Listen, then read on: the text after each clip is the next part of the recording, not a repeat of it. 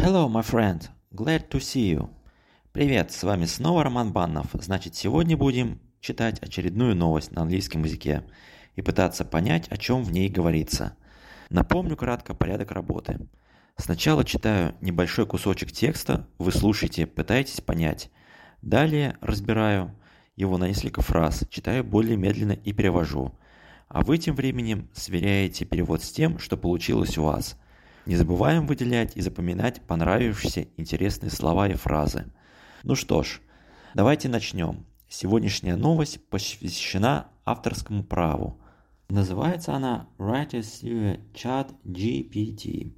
Писатели подали в суд на чат GPT. Ну что ж, давайте начнем. The author of A Song of Ice and Flame has sued the developers of ChatGPT, George Martin, and other writers are going to court over copyright infringement.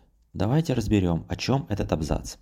The author of a song of ice and flames, автор песни «Льда и пламени», has sued the developers of ChatGPT, подал в суд на разработчиков ChatGPT. George Martin and other writers are going to court over copyright infringement.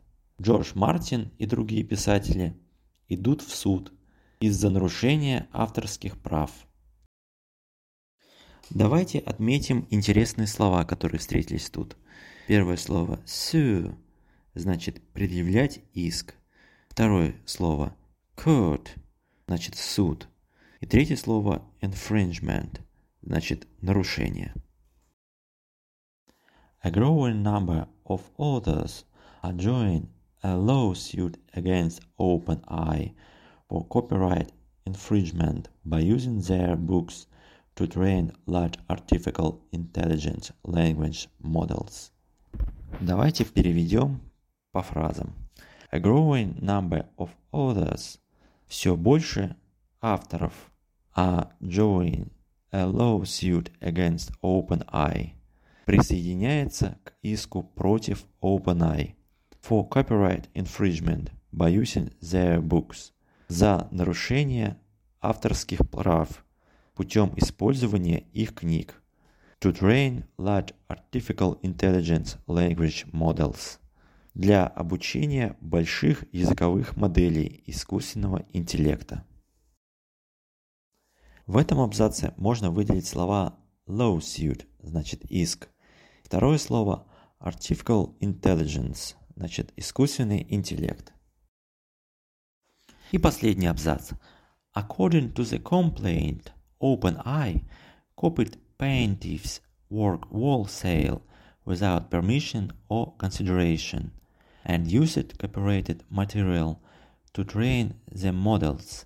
The authors added that using AI to write books could lead to the creation of works that build on, imitate, generalize or paraphrase their books.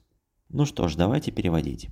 According to the complaint, согласно жалобе, OpenAI copied plaintiff's work wholesale, копировала работы истцов оптом – without permission or consideration, без разрешения и рассмотрения, and used copyrighted material to train the models, и использовала защищенные авторским правом материала для обучения моделей.